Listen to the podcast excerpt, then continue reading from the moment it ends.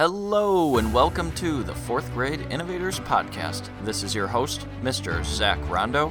In each episode, I will bring you a message from some of the most brilliant and inspiring people I know, my fourth grade students.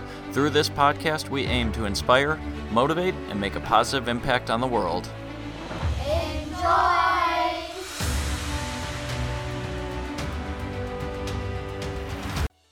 Hello, listeners of the Fourth Grade Innovators Podcast. It is getting close to summer. For many schools in other parts of the country, may already be summer. But what we want to teach you today on our podcast is things you can do to have a positive summer. We don't want you to fall behind in school, and we don't want you to just sit around on the couch and watch Netflix all summer long. So, here are some ideas to be healthy, be creative, and stay positive during the summer. I'm going to turn it over to my students to share their advice. How I have a positive summer and not fall behind is I learn a new math lesson with my mom every day, and after that, I get free time. For free time, I usually do something fun like riding a bike, going swimming, and more. There's so much to do. Hope you have a great summer. You can have a positive summer by keeping up with daily positive activities. You could take positive walks, make a gratitude journal, and keep feeding the positivity in you. For example, think that a glass is half full of water rather than half empty of water.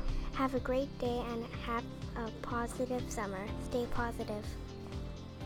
You could continue to practice math and writing. I hope you are prepared for next year. You could do math games like Freckle. You should read and write for 20 minutes a day.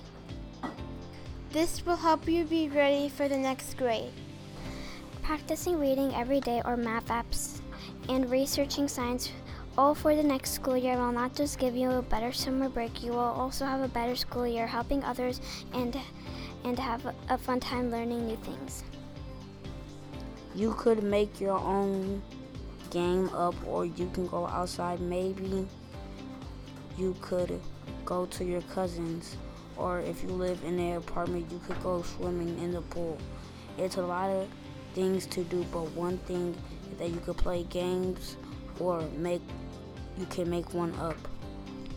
Having a positive summer does not always mean getting off school. Keep studying flashcards to be nice and sharp. Another way to have a positive summer is to write about reading. Writing about reading, mm, if you come up any, with anything interesting in your book, you'll be able to write it down and you'll have fun with it, um, yourself and it'll also get you ready for the next grade. One way you can stay positive this summer is by starting a gratitude journal. Every day, you can write something positive that happened that day. A positive summer does not always mean parties. It means having a growth mindset and spending time with your family and getting ready for the new year ahead. If you have time, maybe you could read for 20 minutes a day instead of watching Netflix. Do you ever wonder, how can I be an innovator? Well, today I'm telling you how. This might be shocking, but you already are one. All you need to do, all you need to do is be creative. I hope you've learned some tips and have some ideas for ways that you can be active and have a positive summer. Get outside, read some books, practice some math. Don't forget to write. You can write a letter to someone, you can write about what you're reading. But most of all, I hope everyone has a great summer, and we'll see you back next year.